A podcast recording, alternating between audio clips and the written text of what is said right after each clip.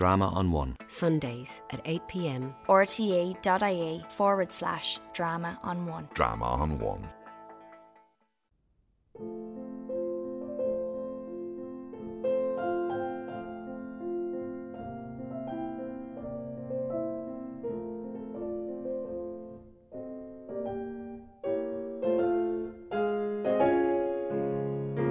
Eveline.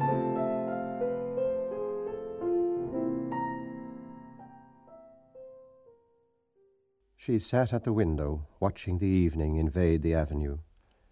Her head was leaned against the window curtains, and in her nostrils was the odour of dusty cretonne. She was tired. Few people passed. The man out of the last house passed on his way home. She heard his footsteps clacking along the concrete pavement, and afterwards crunching on the cinder path before the new red houses. One time there used to be a field in which they used to play every evening with other people's children. Then a man from Belfast bought the field and built houses in it. Not like their little brown houses, but bright brick houses with shining roofs. The children of the avenue used to play together in that field. The Devines, the Waters, the Dunns, little Keogh the cripple, she and her brothers and sisters. Ernest, however, never played. He was too grown up.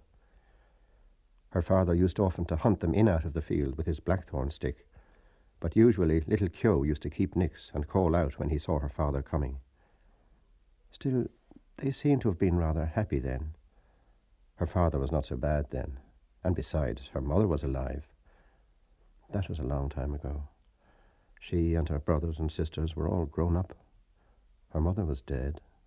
Tizzie Dunn was dead, too, and the Waters had gone back to England. Everything changes. Now she was going to go away like the others, to leave her home. Home. She looked round the room, reviewing all its familiar objects, which she had dusted once a week for so many years, wondering where on earth all the dust came from. Perhaps she would never see again those familiar objects from which she had never dreamed of being divided. And yet, during all those years, she had never found out the name of the priest whose yellowing photograph hung on the wall above the broken harmonium beside the coloured print of the promises made to Blessed Margaret Mary Alacoque. He had been a school friend of her father. Whenever he showed the photograph to a visitor, her father used to pass it with a casual word. He is in Melbourne now. She had consented to go away, to leave her home. Was that wise? She tried to weigh each side of the question. In her home, anyway, she had shelter and food. She had those whom she had known all her life about her. Of course, she had to work hard, both in the house and at business. What would they say of her in the stores when they found out that she had run away with a fellow? Say she was a fool, perhaps, and her place would be filled up by advertisement. Miss Gavin would be glad. She had always had an edge on her, especially whenever there were people listening. Miss don't you see these ladies are waiting? Look lively, Miss Hill, please. She would not cry many tears at leaving the stores. But in her new home, in a distant, unknown country, it would not be like that. Then she would be married. She, Eveline. People would treat her with respect then. She would not be treated as her mother had been. Even now, though she was over nineteen, she sometimes felt herself in danger of her father's violence. She knew it was that that had given her the palpitations. When they were growing up, he had never gone for her like he used to go for Harry and Ernest because she was a girl. But latterly he had begun to threaten her and say what he would do to her only for her dead mother's sake. And now she had nobody to protect her. Ernest was dead, and Harry, who was in the church decorating business, was nearly always down somewhere in the country. Besides, the invariable squabble for money on Saturday nights had begun to weary her unspeakably. She always gave her entire wages, seven shillings, and Harry always sent up what he could, but the trouble was to get any money from her father. He said she used to squander the money, that she had no head, that he wasn't going to give her his hard earned money to throw about the streets, and much more, for he was usually fairly bad of a Saturday night. In the end, he would give her the money and ask her had she any intention of buying Sunday's dinner. Then she had to rush out as quickly as she could and do her marketing, holding her black leather purse tightly in her hand as she elbowed her way through the crowds and returning home late under her load of provisions. She had hard work to keep the house together and to see that the two young children who had been left to her charge went to school regularly and got their meals regularly. It was hard work, a hard life, but now that she was about to leave it, she did not find it a wholly undesirable life. She was about to explore another life with Frank.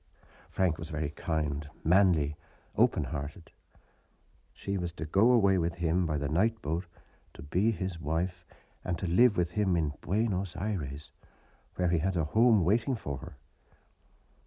How well she remembered the first time she had seen him. He was lodging in a house on the main road where she used to visit. It seemed a few weeks ago.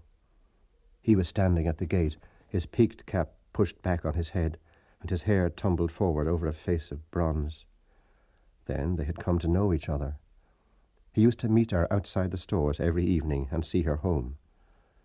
He took her to see the Bohemian Girl, and she felt elated as she sat in an unaccustomed part of the theatre with him. He was awfully fond of music and sang a little. People knew that they were courting, and when he sang about the lass that loves a sailor, she always felt pleasantly confused. He used to call her Poppens out of fun. First of all, it had been an excitement for her to have a fellow, and then she had begun to like him. He had tales of distant countries. He had started as a deck boy at a pound a month on a ship of the Allan Line going out to Canada. He told her the names of the ships he'd been on and the names of the different services. He had sailed through the Straits of Magellan, and he told her stories of the terrible Patagonians. He had fallen on his feet in Buenos Aires, he said, and had come over to the old country just for a holiday. Of course, her father had found out the affair and had forbidden her to have anything to say to him. I know these sailor chaps, he said. One day he had quarrelled with Frank, and after that she had to meet her lover secretly. The evening deepened in the avenue. The white of two letters in her lap grew indistinct. One was to Harry, the other was to her father. Ernest had been her favourite, but she liked Harry too. Her father was becoming old lately, she noticed. He would miss her. Sometimes he could be very nice. Not long before, when she had been laid up for a day, he had read her out a ghost story and made toast for her at the fire. Another day, when their mother was alive, they had all gone for a picnic to the Hill of Howth. She remembered her father putting on her mother's bonnet to make the children laugh. Her time was running out, but she continued to sit by the window leaning her head against the window curtain, inhaling the odour of dusty cretonne. Down far in the avenue, she could hear a street organ playing. She knew the air. Strange that it should come that very night to remind her of the promise to her mother, her promise to keep the home together as long as she could. She remembered the last night of her mother's illness. She was again in the close, dark room at the other side of the hall, and outside she heard a melancholy air of Italy.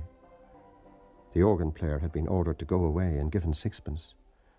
She remembered her father strutting back into the sick room, saying, And I tell Italians coming over here. As she mused, the pitiful vision of her mother's life laid its spell on the very quick of her being. That life of commonplace sacrifices, closing in final craziness. She trembled as she heard again her mother's voice saying constantly with foolish insistence, Derevaun, Seraun, Derevaun, Seraun. She stood up in a sudden impulse of terror. Escape! She must escape! Frank would save her. He would give her life, perhaps love too, but she wanted to live. Why should she be unhappy? She had a right to happiness. Frank would take her in his arms, fold her in his arms. He would save her. She stood among the swaying crowd in the station at the North Wall. He held her hand, and she knew that he was speaking to her, saying something about the passage over and over again. The station was full of soldiers with brown baggages. Through the wide doors of the sheds, she caught a glimpse of the black mass of the boat, lying in beside the quay wall with illumined portholes. She answered nothing. She felt her cheek pale and cold, and out of a maze of distress, She prayed to God to direct her, to show her what was her duty. The boat blew a long, mournful whistle into the mist. If she went, tomorrow she would be on the sea with Frank, steaming towards Buenos Aires. Their passage had been booked. Could she still draw back after all he had done for her?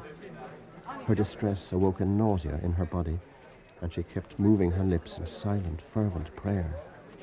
A bell clanged upon her heart. She felt him seize her hand. Come.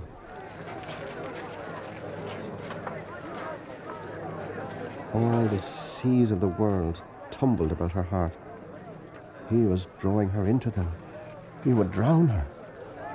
She gripped with both hands at the iron railing. Come. No, no, no, it was impossible. Her hands clutched the iron in frenzy. Amid the seas, she sent a cry of anguish. Eveline! Evie! He rushed beyond the barrier and called to her to follow. He was shouted at to go on, but he still called to her. She set her white face to him, passive, like a helpless animal. Her eyes gave him no sign of love or farewell or recognition.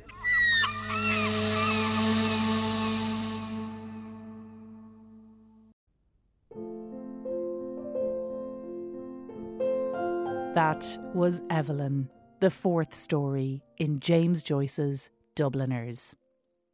Eveline was narrated by Conor Farrington. Peter Dix played father. Barbara McCaughey was Miss Gavin.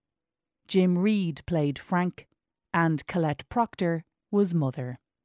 Sound supervision was by Marcus MacDonald. The producer was William Stiles. The series producer of Drama on One is Kevin Reynolds.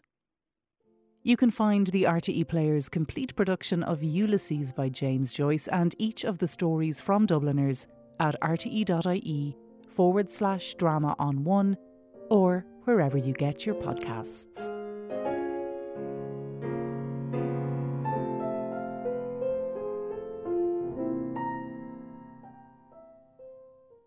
Drama on One. Sundays at 8 pm. rte.ie forward slash drama on one. Drama on One.